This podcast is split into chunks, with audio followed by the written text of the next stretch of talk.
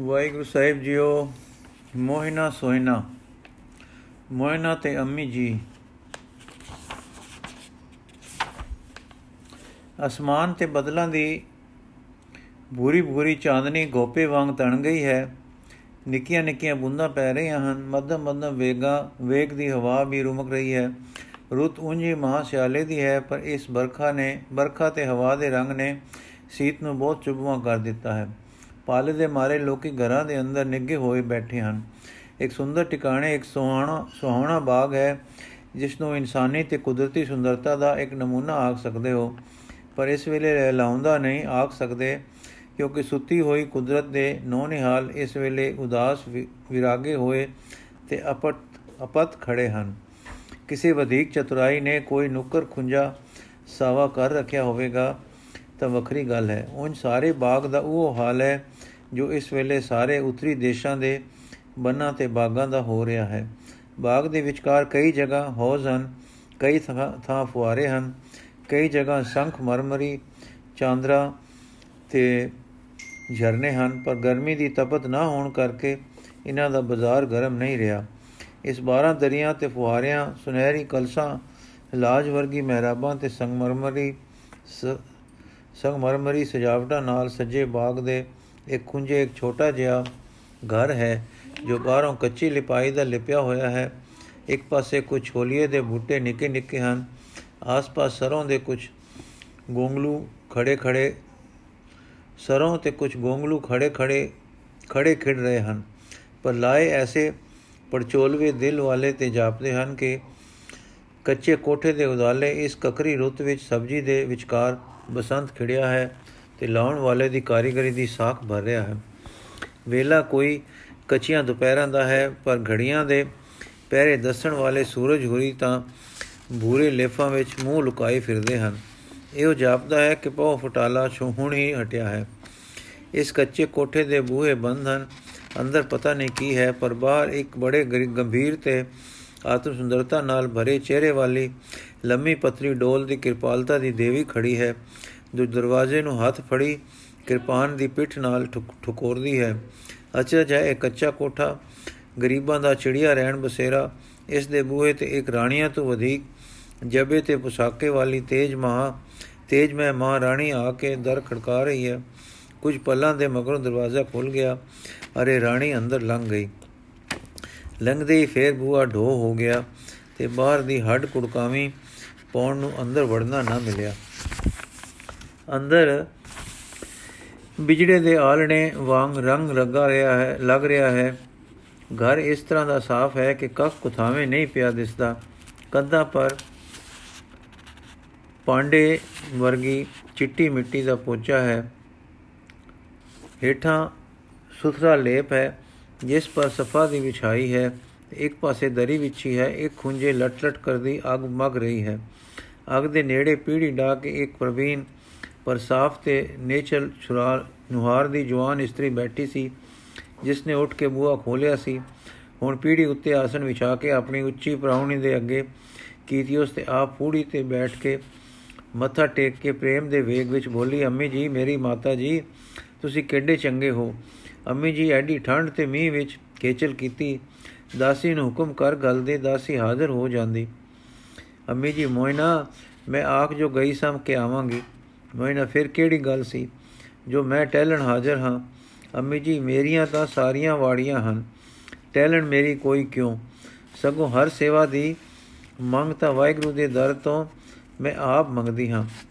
ਮੋਇਨਾ ਮੇਰੀ ਚੰਗੀ ਚੰਗੇਰੀ ਅੰਮੀਏ, ਰੁੱਖਾ ਮਿੱਸਾ ਪ੍ਰਸਾਦਾ, ਬੱਕਰੀ ਦਾ ਦੁੱਧ, ਆਪਣੇ ਛਤਿਆਂ ਦੀ ਮਾਖਿਓ ਹਾਜ਼ਰ ਹੈ। ਆਗਿਆ ਕਰੋ, ਹਾਜ਼ਰ ਕਰਾਂ। ਅੰਮੀ ਬੇਟਾ ਜੀਓ ਮੈਂ ਪ੍ਰਸਾਦ ਛਕਾ ਕੇ ਤੇ ਆਪ ਛਕ ਕੇ ਆਈ ਹਾਂ। ਛਕਾਉਣਾ ਹੈ ਤਾਂ ਉਹ ਛਕਾਓ ਜਿਸ ਦੀ ਭੁੱਖ ਮੈਨੂੰ ਤੁਸਾਂ ਪਾਸ ਲਿਆਈ ਹੈ। ਮੋਇਨਾ ਸਤ ਵਜਨ ਕਹਿ ਕੇ ਉੱਠੀ। ਇੱਕ ਖੁੰਝੇ ਕਿਲੀ ਨਾਲ ਸਰੋਦਾ ਲਟਕ ਰਿਆ ਸੀ। ਲਾ ਲਿਆਈ ਸ਼ੁਰੂ ਕੀਤਾ ਤੇ ਲੱਗੀਆਂ ਉਸ ਦੀਆਂ ਤ੍ਰਿਖੀਆਂ, ਉਂਗਲਾਂ ਮੱਧਮ ਤੇ ਕਲੇਜਾ ਹਿਲਵਾਣੀਆਂ, ਹਿਲ ਹਿਲਾਵੀਆਂ ਠੋਕਰਾਂ ਦੇਣ। ਪਹਿਲੇ ਮਲਾਰ ਦਾ ਆਲਾਪ ਛੇੜਿਆ, ਪਰ ਫਿਰ ਸਾਰੰਗ ਦੀ ਗਤ ਵੱਜ ਗਈ। ਕਮਰੇ ਦੇ ਅੰਦਰ ਇੱਕ ਬੈਕੁੰਠ ਦਾ ਨਕਸ਼ਾ ਬਣ ਗਿਆ। ਇਸ ਵੇਲੇ ਅੰਮੀ ਜੀ ਪੀੜੀ ਤੋਂ ਉਤਰ ਕੇ ਹੇਠਾਂ ਹੋ ਬੈਠੇ। ਅੱਖਾਂ ਬੰਦ ਹੋ ਗਈਆਂ। ਸਰੀਰ ਐਸਾ ਅਡੋਲ ਹੋਇਆ, ਮਾਨੋ ਸ਼ਬਦ ਦੀ ਝੁਨਕਾਰ ਦੇ ਵਿੱਚ ਹੀ ਲੀਨ ਹੋ ਗਿਆ ਹੈ। ਮੋਇਨਾ ਜੀ ਦਾ ਹੁਣ ਸਰੋਦੇ ਨਾਲ ਵੀ ਸੁਰੀਲਾ ਤੇ ਮਿੱਠਾ ਗਲਾ ਖੁੱਲਿਆ ਹਰ ਬਿਨ ਕਿਉ ਰਹੀ ਹੈ ਦੁਖ ਵਿਆਪੈ? ਜੇਵਾ ਸਾਧਨ ਫੀਕੀ ਰਸ ਬਿਨ ਪ੍ਰਭ ਬਿਨ ਪ੍ਰਭ ਕਾਲ ਸੰਤਾਪੈ ਰਹਾਓ ਜਬ ਲਗ ਦਰਸ਼ਨ ਪਰ ਸਹਿ ਪ੍ਰੀਤਮ, ਤਬ ਲਗ ਭੂਖ ਪਿਆਸੀ। ਦਰਸ਼ਨ ਦੇਖਥੀ ਮਨ ਮਾਨਿਆ, ਜਲ ਰਸ ਕਮਲ ਵਿਗਾਸੀ ਉਨਵ ਗਨ ਹਰ ਗਰਜੈ ਬਰਸੈ ਕੋਕਿਲ ਮੋਰ ਬਿਰਾਗੈ। ਤਰਵਰ ਬਿਰਕ ਬਿਹੰਗ ਭਯੰਗਮ ਘਰ ਪਿਰ ਧਨ ਸੁਹਾਗੈ। ਕੁਚਿਲ ਕੁਰੂਪ ਕੁਨਾਰ ਕੁਲਖਨੀ, ਪਿਰ ਕਾ ਸਹਿਜ ਨ ਜਾਣਿਆ। ਹਰ ਰਸ ਰੰਗ ਰਸਨ ਨਹੀਂ ਤ੍ਰਿਪਤੀ ਦੁਰਮਤ ਦੁਖ ਸਮਾਨਿਆ। ਆਏ ਨ ਜਾਵੇ ਨਾ ਦੁਖ ਪਾਵੇ ਨਾ ਦੁਖ ਦਰਦ ਸਰੀਰੇ, ਨਾਨਕ ਪ੍ਰਭ ਤੇ ਸਹਿਜ ਸੋਇਲੀ ਪ੍ਰਭ ਦੇ ਕਥੀ ਮਨ ਧੀਰੇ। ਸ਼ਬਦ ਦੀ ਇਹ ਗਾਇਨ, ਰੀਤੀ ਬੈਠਵੀਂ ਲੈ ਵਿੱਚ ਕੁਝ ਐਸੀ ਦਿਲ ਖਿੰਚਵੀ ਤੇ ਰਸ ਭਰੀ ਸੀ ਕਿ ਕਿਤਨਾ ਚਿਰ ਲੰਘ ਗਿਆ। ਫਿਰ ਹੋਰ ਸ਼ਬਦ ਛੜਿਆ, ਲੋਂਡਾ ਪੈਰ ਹੋ ਗਿਆ। ਮੋਇਨਾ ਦੀ ਜਲ ਘੜੀ ਨੇ ਦੱਸਿਆ ਕਿ ਤ੍ਰਿਪਹਿਰਾ ਵੱਜ ਚੁੱਕਾ ਹੈ। ਇੰਨੇ ਨੂੰ ਕਿਲੇ ਤੋਂ ਤ੍ਰਿਪਹਿਰਾ ਵੱਜ ਕੇ ਤ੍ਰੈ ਘੜੀਆਂ ਦੀ ਟੁਕਾਰ ਸੁਣਾਈ ਦਿੱਤੀ। ਕੀਰਤਨ ਸਮਾਪਤ ਹੋ ਚੁੱਕਾ ਸੀ। ਅਮਨ ਜੀ ਜਾਣਾ ਚਾਹੁੰਦੇ ਸਨ, ਪਰ ਮੋਇਨਾ ਤੇ ਪਿਆਰ ਭਰੀ ਮੋਇਨਾ ਨੇ ਐਵੇਂ ਜਾਣ ਨਾ ਦਿੱਤਾ। ਠੰਡ ਦੇ ਕਾਰਨ ਅਖਰੋਟ ਬਦਾਮ ਤੇ ਅਬਜੋਸ਼ ਅੱਗੇ ਲਿਆ ਧਰੇ ਤੇ ਲੂਣ ਵਾਲੀ ਚਾਹ ਦੀ ਇੱਕ ਕਟੋਰੀ ਨਾਲ। ਅੰਮੀ ਜੀ ਨੇ ਪ੍ਰੇਮ ਦੇ ਰੰਗ ਅੱਗੇ ਨਾ ਨਾ ਕੀਤੀ। ਵਾਹਿਗੁਰੂ, ਤੂੰ ਧਨ ਤੂੰ ਧਨ ਕਿਹਾ ਤੇ ਮੂੰਹ ਖੋਲ ਚੋਲਿਆ। ਜਦੋਂ ਮਾਤਾ ਜੀ ਟੁਰੇ ਤਾਂ ਮੋਇਨਾ ਦੀਆਂ ਅੱਖਾਂ ਵਿੱਚ ਪਾਣੀ ਭਰ ਆਇਆ। ਚਿਹਰਾ ਹਵਾਈ ਵਾਂਗ ਉੱਡ ਗਿਆ। ਚੱਕਰ ਖਾਂਦੀ ਤੇ ਬਹਿੰਦੀ ਬਹਿੰਦੀ ਹੇਠਾਂ ਡਹਿ ਪਈ। ਤੇ ਢਾਲ ਹੋ ਲੇਟ ਗਈ। ਅੰਮੀ ਜੀ ਨੇ ਸਿਰ ਤੇ ਹੱਥ ਫੇਰਿਆ, ਪਿਆਰ ਦਿੱਤਾ। ਗੋਦੀ ਵਿੱਚ ਸਿਰ ਲੈ ਕੇ ਥਾਪੜੇ ਦਿੱਤੇ ਤਾਂ ਸਾਵਧਾਨ ਹੋਈ। ਅਜੇ ਅਥਰੂ ਨਹੀਂ ਖੜ ਖੜੋਂਦੇ ਸਨ ਤੇ ਕਲੇਜਾ ਥਾਵੇਂ ਨਹੀਂ ਸੀ ਆਉਂਦਾ। ਮੋਇਨਾ ਤੈਨੂੰ ਹੁਣ ਕਿਉਂ ਫਿਕਰ ਹੈ? ਮੈਂ ਜੋ ਫਿਕਰ ਲੈ ਲਿਆ ਹੈ, ਸਾਰੇ ਕਾਜ ਸੁਹੇਲੜੇ ਹੋ ਜਾਸਨ ਤੂੰ ਜਿਸ ਰਾਹ ਟੁਰੀ ਹੈ, ਤੁਰੀ ਰਹੋ। ਇਉਂ ਧੀਰਜਾ ਤੇ ਅਸੀਸਾਂ ਦੇ, ਦਿੰਦੀ ਦੇਵੀ ਅੰਮੀ ਟੁਰ ਗਈ। ਮੋਇਨਾ ਤੇ ਸੋਇਨਾ। ਅੰਮੀ ਜੀ ਨੂੰ ਗਿਆ ਕੁਝ ਚਿਰ ਬੀਤ ਗਿਆ ਸੀ। ਦਿਨ ਅੰਦਰ ਬਾਹਰ ਹੋਣ ਲੱਗ ਪਿਆ। ਸੂਰਜ ਤਾਂ ਚੜਿਆ ਹੀ ਨਹੀਂ ਸੀ, ਪਰ ਬਦਲਾਂ ਵਿੱਚੋਂ ਛਣ ਕੇ ਜੋ ਛਾਨਣ ਆਉਂਦਾ ਸੀ, ਉਹ ਵੀ ਘਟਣ ਲੱਗ ਪਿਆ। ਇਸ ਵੇਲੇ ਮੋਇਨਾ ਨੇ ਬਾਹਰ ਆ ਕੇ ਕੁਲੀਆਂ ਕੁਲੀਆਂ, ਸਰੋਂ ਦੀਆਂ ਗਦਲਾ ਤੋੜੀਆਂ ਤੇ ਅੰਦਰ ਜਾ ਕੇ ਸਾਗ ਧਰ ਦਿੱਤਾ। ਤੋੜੀ ਚਿਰ ਮਗਰੋਂ ਬੂਹਾ ਫੇਰ ਖੜਕਿਆ। ਰਹਿਰਾਸ ਦਾ ਭੋਗ ਪਾ ਕੇ ਅਰਦਾਸਾ ਕਰ ਰਹੀ। ਮੋਇਨਾ ਨੇ ਅਰਦਾਸਾ ਹੋ ਚੁੱਕਣ ਪਰ ਬੂਹਾ ਖੋਲਿਆ ਤਾਂ ਉਸ ਦੇ ਪ੍ਰਾਣਪਤੀ ਜੀ ਨਜ਼ਰ ਪਏ। ਜੋ ਕਈ ਦਿਨਾਂ ਤੇ ਵਾਂਡੇ ਗਏ ਹੋਏ ਸੇ। ਇਸ ਨੇ ਸੀਸ ਨਿਵਾਇਆ, ਉਹਨਾਂ ਨੇ ਸੀਸ ਦਿੱਤੀ, ਸੁਖ ਸਾਂਦ ਪੁੱਛੀ ਤੇ ਮੂੰਹ ਹੱਥ ਧੋ ਕੇ ਫਿਰ ਅੱਗੇ ਉਦਾਲੇ ਆ ਬੈਠੇ। ਪਤੀ ਮੋਇਨਾ ਜੀ, ਮੇਰੇ ਪਿੱਛੋਂ ਅੰਮੀ ਦੇ ਦਰਸ਼ਨ ਵੇਰ ਫਿਰ ਤੁਸੀਂ ਨਹੀਂ ਕੀਤੇ? ਮੋਇਨਾ ਜੀ, ਦੋ ਵੇਰ ਹੋਏ ਹਨ। 8 ਦਿਨ ਹੋਏ ਤਾਂ ਮੈਂ ਗਈ ਸਾਂ। ਅੱਜ ਆਪ ਆਏ ਸਨ। ਹੁਣੇ ਗਏ ਨੇ। ਪਤੀ ਧਨ ਭਾਗ।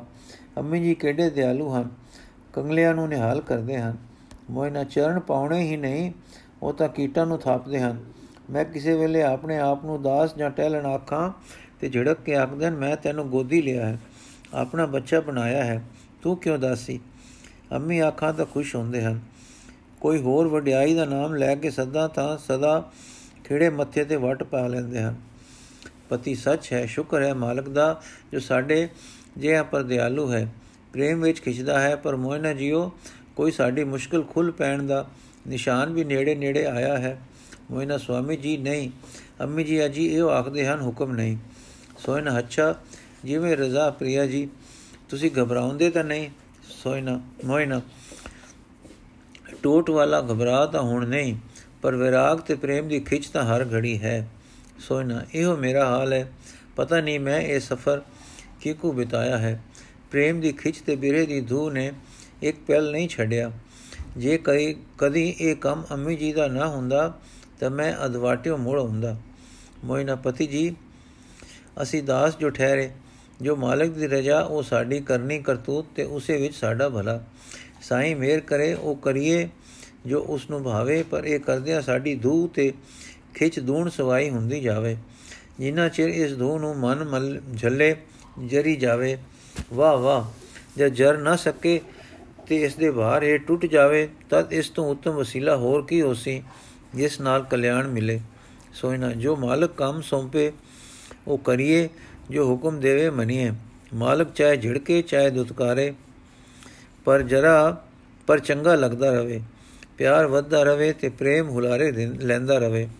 ਫਿਰ ਕਦੇ ਆਪੇ ਮੋਇਨਾ ਹਾਂ, ਪ੍ਰਿਯਵਰ ਦੀ ਦਰਸ਼ਨ ਦਾਤ ਹੈ। ਮੇਰ ਹੈ ਨਜ਼ਰ ਹੈ। ਅੰਮੀ ਜੀ ਆਖਦੇ ਸੀ, ਸਾਡੇ ਸਾਧਨ ਮੁਰਦਾ ਸਾਧਨ ਹਨ। ਅਸੀਂ ਜੋ ਮੁਰਦੇ ਹੋ ਰਹੇ ਹਾਂ, ਇਹ ਤਾਂ ਲੂਲੇ ਪਿੰਗਲੇ ਤੇ ਟੁੰਡ ਮਾਰਨ ਵਾਲੀ ਗੱਲ ਹੈ। ਲੂਲਾ ਪਿੰਗਲਾ ਪਰਬਤ ਤੇ ਕਦੇ ਪਹੁੰਚ ਨਹੀਂ ਸਕਦਾ। ਪਰਬਤ ਤੇ ਕਦੇ ਪਹੁੰਚ ਸਕਦਾ ਹੈ। ਸਾਈਂ ਦੀ ਨਜ਼ਰ, ਸਾਈਂ ਦੀ ਮਿਹਰ, ਉਸ ਨੂੰ ਖਿੰਨ ਵਜ ਲੈ ਜਾ ਸਕਦੀ ਹੈ। ਦਰਸ਼ਨ ਤਾਂ ਮਿਹਰ ਹੈ, ਮਿਹਰ ਦਾਤੇ ਦੇ ਵਸ ਹੈ। ਸਾਡੇ ਵਸ ਨਹੀਂ। ਅਸੀਂ ਤਾਂ ਮੰਗਤੇ ਹਾਂ। ਮੰਗਤਾ ਝੋਲੀ ਅੱਡੀ ਰੱਖੇ, ਆਸ਼ਾ ਵੰਦ ਰਹੇ। ਮਨ ਹਰ ਵੇਲੇ ਯਾਚਨਾ ਵਿੱਚ ਰਹੇ, ਬਸ। ਬਾਕੀ ਦੇਣਾ ਮੇਰਾ ਵਾਲੇ ਦੇ ਵਸ ਹੈ, ਉਸ ਦੇ ਦੁਆਰੇ ਆਸ਼ਾਵੰਦ ਰਹਿਣਾ ਇਤਨਾ ਹੀ ਮੰਗਤੇ ਦਾ ਕਰਤਵ ਹੈ। ਮੰਗਤਾ ਕਾਲਾ ਨਾ ਪਵੇ, ਮੰਗਤਾ ਨਿਰਾਸ਼ ਨਾ ਹੋਵੇ, ਮੰਗਤਾ ਮਾਨ ਨਾ ਕਰੇ, ਮੰਗਤਾ ਦਾਵਾ ਨਾ ਬੰਨੇ, ਹੰਕਾਰ ਨਾ ਧਾਰੇ ਕਿ ਜ਼ਰੂਰ ਮਿਲਸੀ, ਪਰ ਮੰਗਤਾ ਕਦੇ ਸਿਦਕ ਨਾ ਹਾਰੇ। ਨੇਚਾ ਰੱਖੇ ਕਿ ਦਾਤਾ ਕਦੇ ਨਾ ਕਦੇ ਜ਼ਰੂਰ ਟੁੱਟਸੀ। ਆਸਾਵੰਦ ਰਹੇ। ਮੰਗ ਧਰਮ ਧਾਰੇ। ਇਹ ਅੰਮੀ ਜੀ ਦਾ ਵਾਕ ਸੀ। ਸੋ ਪਤੀ ਜੀ, ਅੱਗੇ ਆਪਣੇ ਹੱਟ ਤੇ ਹੋ ਭਰੇ ਸਾਧਨਾ ਦਾ ਫਲ ਵੇਖ ਹੀ ਚੁੱਕੇ ਹਾਂ। ਕੀ ਪਾਇਆ ਹੈ? ਹੁਣ ਤਾਂ ਅੰਮੀ ਜੀ ਦੀ ਸੁਮਤ ਸਾਨੂੰ ਲੱਗੇ। ਅਸੀਂ ਨੌਕਰ ਰਹੀਏ ਤੇ ਨਖਰਾ ਚੁਕਾਈਏ। ਅਸੀਂ ਸ਼ੁਕਰ ਕਰੀਏ ਕਿ ਸਾਨੂੰ ਅੰਮੀ ਜੀ ਦੀ ਮਿਹਰ ਮਿਲ ਗਈ ਹੈ। ਦੇਖੋ, ਅੱਜ ਕਿੱਡੀ ਠੰਡ ਤੇ ਮੀਂਹ ਦਾ ਕਣੀ ਕਣੇ ਕਣੋਟ ਸੀ। ਪਰ ਸੁਖਨਾ ਜੀ, ਸੁਖਨਾ ਦੀ ਪੱਕੀ ਅੰਮੀ ਜਿਸ ਦੇ ਅਸੀਂ ਮੁੱਲ ਖਰੀਦੇ ਗੋਲਿਆਂ ਤੋਂ ਵੀ ਹੀਣੇ ਦਾਸ ਹਾਂ ਆਪ ਟੁਰ ਕੇ ਇਸ ਕੱਖਾਂ ਦੀ ਕੁੱਲੀ ਵਿੱਚ ਆਈ ਔਰ ਮੈਨੂੰ ਆਤਮ ਉਪਦੇਸ਼ਾਂ ਨਾਲ ਕਿਰਤਾਰ ਕਰਕੇ ਗਈ ਹੈ। ਮੋਇਨਾ ਇਹ ਕਹਿ ਰਹੀ ਸੀ ਤੇ ਮੋਇਨਾ, ਸੋਇਨਾ ਜੀ ਦੇ ਨੇਤਰ ਮਿਟਦੇ ਜਾਂਦੇ ਸੇ ਅੱਖਾਂ ਵਿੱਚੋਂ ਕੋਈ ਕੋਈ ਤਰਪਾ ਟ੍ਰਿਪ ਟ੍ਰਿਪ ਕਰ ਰਿਹਾ ਸੀ ਕਿਰ ਰਿਹਾ ਸੀ। ਹੁਣ ਮੋਇਨਾ ਕਹਿੰਦੀ ਕਹਿੰਦੀ ਆਪ ਵੀ ਗੁੰਮ ਹੋ ਗਈ। ਕੈਸਾ ਅਦਭੁਤ ਦਰਸ਼ਨ ਹੈ, ਕੈਸੇ ਇਸਤਰੀ ਭਰਤਾ ਇੱਕ ਰੰਗ ਦੇ ਹਨ। ਕੈਸਾ ਘਰ ਦਾ ਸਤਸੰਗ ਹੈ? ਗੁਰੂ ਨਾਨਕ ਸੋਹਲੇ ਦੀ, ਕਿਆ ਤਸਵੀਰ ਘਰ ਸੁਖ ਵਸਿਆ, ਬਾਹਰ ਸੁਖ ਪਾਇਆ। ਕੈਸਾ ਮਿੱਠਾ ਫਲ ਲੱਗਾ ਹੈ, ਜਿਸ ਦਾ ਬੀਜ ਗੁਰੂ ਨਾਨਕ ਕੇਰਦਾ ਹੈ, ਜਿਸ ਦਾ ਪੱਤਾ ਸਤਗੁਰ ਐਉਂ ਦਿੰਦਾ ਹੈ, ਜਿਸ ਦਾ ਪਤਾ ਸਤਗੁਰ ਐਉਂ ਦਿੰਦਾ ਹੈ, ਕਹੋ ਨਾਨਕ ਗੁਰ ਮੰਤਰ ਦਿੜਾਇਆ। ਸੱਚ ਹੈ, ਗੁਰੂ ਨਾਨਕ ਦਾ ਮੰਤਰ ਕਾਇਆ ਪਲਟਦਾ ਹੈ, ਮਨ ਪਲਟਦਾ ਹੈ ਤੇ ਆਤਮ ਜੀਵਨ ਦਾਨ ਕਰਦਾ ਹੈ। ਅਸਲ ਰਸਾਇਣ ਗੁਰੂ ਨਾਨਕ ਦੇ ਗਾਰੂੜੀ ਮੰਤਰ ਵਿੱਚ ਹੈ, ਜੋ ਵਿਸ ਛਾੜਦਾ ਹੈ, ਪ੍ਰੇਮ ਅੰਮ੍ਰਿਤ ਪਾਉਂਦਾ ਹੈ, ਸਦਾ ਰਹੇ ਕੰਚਨ ਸਿਕਾਇਆ, ਕਾਲ ਨ ਕਬੂ ਵਿਆਪੇ, ਦਾ ਅਮਰ ਸੋਨਾ ਤਿਆਰ ਕਰਦਾ ਹੈ। ਦੰਪਤੀ ਕਿੰਨਾ ਚਿਰ ਇਸੇ ਅਡੋਲਤਾ ਮ੍ਰਿਤੀ ਦੀ ਰਸ ਭਰੀ ਇਕਾਗਰਤਾ ਵਿੱਚ ਬੈਠੇ ਰਹੇ, ਅਗ ਬਲ ਬਲ ਕੇ ਹਿਸ ਰਹੀ ਤੇ ਸਾਗ ਉਬਲ ਉਬਲ ਕੇ ਰਿਝ ਰਿਹਾ, ਦੀਵਾ ਜਗ ਜਗ ਕੇ ਬੁਝ ਰਿਹਾ, ਪਰ ਇਹਨਾਂ ਨੂੰ ਆਪਣੀ ਮੰਗ ਦੇ ਸ਼ੁਕਰਾਨੇ ਵਿੱਚ ਜੋ ਠੰਡਾ ਠੰਡਾ ਰਸ ਆਇਆ ਸੀ, ਉਹ ਆਪਣੇ ਵਿੱਚ ਇੰਨਾ ਗਰਕ ਕਰ ਗਿਆ ਕਿ ਪਤਾ ਹੀ ਨਹੀਂ ਰਿਹਾ ਕਿ ਸਥੂਲ ਸਰੀਰ ਕੀ ਕੀ ਰੰਗ ਵਟਾ ਚੁੱਕਾ ਹੈ। ਤਦੇ ਅੱਖ ਖੁੱਲੀ, ਜਦੋਂ ਬੂਏ ਨੇ ਫਿਰ ਖਟਖਟ ਕੀਤੀ। ਹਿਤ ਆਲਸੀਆਂ, ਹਿਤ ਅਲਸਾਈਆਂ, ਪ੍ਰੇਮ ਨਾਲ ਜੁੜੀਆਂ ਅੱਖਾਂ ਖੁੱਲੀਆਂ।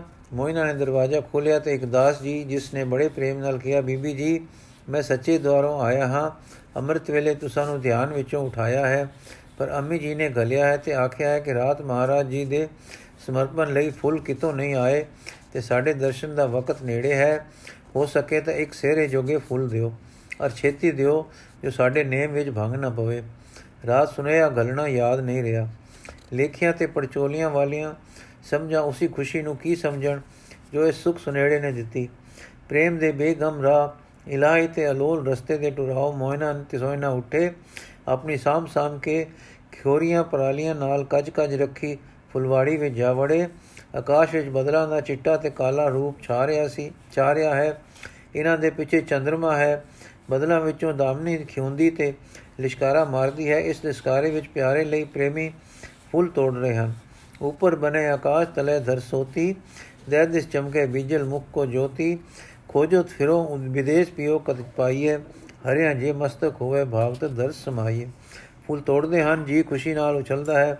ਅੰਮੀ ਜੀ ਕਿਹੜੇ ਚੰਗੇ ਹਨ, ਜੋ ਐਸੇ ਸੋਹਣੇ ਕੰਮ ਲਈ ਸਾਨੂੰ ਯਾਦ ਕਰਦੇ ਹਨ। ਜਿਨ੍ਹਾਂ ਦੇ ਦੁਆਰੇ ਬਨ ਰਾਏ ਹੱਥ ਬੰਨੀ ਬੱਦੀ ਖੜੀ ਹੈ, ਉਹ ਸਾਨੂੰ ਸੇਵਾ ਦੇ ਕੇ ਵਡਿਆਉਂਦੇ ਹਨ। ਅੰਮੀ ਅੰਮੀ ਅੰਮੀ ਤੂੰ ਧਨ ਹੈ। ਫਿਰ ਫੁੱਲਾਂ ਨੂੰ ਇਸ ਤਰ੍ਹਾਂ ਦੇ ਪਿਆਰ ਨਾਲ, ਭਾਵ ਨਾਲ ਬੁਲਾਉਂਦੇ ਹਨ, ਆਖਦੇ ਹਨ, ਨੇਕ ਨਸੀਬ ਤੁਹਾਡੇ ਮਿੱਤਰੋ, ਜਿਨ੍ਹਾਂ ਜਾਏ ਪਿਆ ਗਲ ਪੈਣਾ ਵਾਹ ਉਗਣਾ ਤੇ ਸੁਫਲਾ ਲਗਣਾ, ਖਿੜਖਿੜ ਹੱਸ ਰਹਿਣਾ, ਵਾਹ ਟੁੱਟਣਾ ਵਾਹ ਸੂਈ ਚੜਨਾ ਵਾਹ ਗੁੰਦੇ ਰਲ ਬਹਿਣਾ, ਵਾਹ ਹਸਣ, ਵਾਹ ਰੋਣ ਤੁਹਾਡੇ ਜਿਨਾ ਜਾਏ ਪਿਆ ਪਿਆ ਗਲ ਪੈਣਾ। ਇਉਂ ਪ੍ਰੇਮ ਭਰੇ ਪ੍ਰੇਮੀਆਂ ਨੇ ਸੋਹਣੇ ਸੋਹਣੇ ਗੈਂਦੇ ਦੇ ਫੁੱਲ ਅੰਮੀ ਜੀ ਲਈ ਇੱਕ ਸੋਹਣੀ ਪਟਾਰੀ ਵਿੱਚ ਪਾ ਕੇ ਗਲ ਦਿੱਤੇ। ਤ੍ਰਿਪਹਿਰਾ ਬੀਤ ਚੁੱਕਾ ਸੀ, ਹੁਣ ਸੌਣ ਦਾ ਵੇਲਾ ਹੀ ਨਹੀਂ ਸੀ।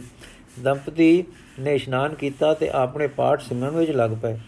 ਮੋਇਨਾ ਤੇ ਠਾਕੁਰ ਜੀ। ਮੋਇਨਾ ਸੋਨਾ ਜੀ ਕੌਣ ਹਨ? ਇਸ ਗਰੀਬੀ ਵਿੱਚ ਕਿਉਂ ਹਨ? ਇੰਨੇ ਪ੍ਰੇਮੀ ਕਿਸ ਲਈ ਹਨ? ਅੰਮੀ ਜੀ ਐਡੇ ਪਿਆਰਾਂ ਵਾਲੇ ਕੌਣ ਹਨ? ਰਾਏਪੁਰ ਦੇ ਰਹਿਣ ਵਾਲੇ ਇੱਕ ਰਸੀਏ ਅਮੀਰ ਇਹ ਸੋਇਨਾ ਜੀ ਹਨ। ਇਹਨਾਂ ਦੀ ਇਸਤਰੀ ਮੋਇਨਾ ਹੈ। ਰਾਗ ਵਿਦਿਆ ਤੇ ਕਵਿਤਾ ਵਿੱਚ ਦੂਏ ਪ੍ਰਬੀਨ ਸੇ। ਸਮਾਂ ਪਾਵੇ ਕੁਝ ਭਗਤੀ ਵਿੱਚ ਲੱਗ ਪਏ ਸੇ। ਇੱਕ ਬੈਰਾਗੀ ਫਕੀਰ ਨੇ ਇਹਨਾਂ ਨੂੰ ਠਾਕੁਰ ਪੂਜਾ ਸਿਖਾਈ ਤੇ ਭਗਤੀ ਦੀ ਜਾਂਚ ਦੱਸੀ ਸੀ।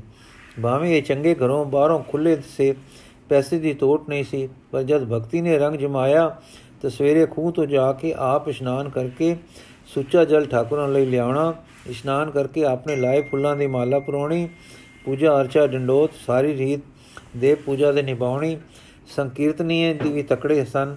ਸੋਇਨਾ ਨੂੰ ਵੀਣਾ ਵਿੱਚ ਤੇ ਮੋਇਨਾ ਨੂੰ ਸਰੋਦੇ ਵਿੱਚ ਪ੍ਰਬੀਨਤਾ ਪ੍ਰਾਪਤ ਸੀ। ਠਾਕੁਰਾਂ ਦੇ ਅੱਗੇ ਉਹ ਸੰਗੀਤ ਤੇ ਨ੍ਰਿਤਕਾਰੀ ਕਰਨੀ ਕਿ ਅਵਧੀ ਕਰ ਦੇਣੀ। ਇੱਕ ਦਿਨ ਦੋਵੇਂ ਜਣੇ ਖੂਹ ਤੋਂ ਸੁੱਚਾ ਪਾਣੀ ਲਿਆ ਰਹੇ ਸਨ ਕਿ ਇੱਕ ਸਿੱਧੇ ਦਸਤਾਰੇ ਵਾਲਾ ਗੁਰਮੁਖ ਰੂਪ ਆਦਮੀ ਭਜਾ ਆਇਆ। ਇਸ ਤੇ ਇੱਕ ਕਰਾਰਾ ਫਟ ਲੱਗਾ ਸੀ ਅਤਰੇ ਨਾਲ ਵਿਹਾਲ ਹੋ ਰਿਹਾ ਸੀ। ਇਸ ਦੇ ਪੈਰਾਂ ਪਾਸ ਹੱਚ ਕੇ, ਹਫ ਕੇ ਡਿੱਗਾ ਤੇ ਪਾਣੀ ਪੀਣ ਕੂਕ ਪਿਆ।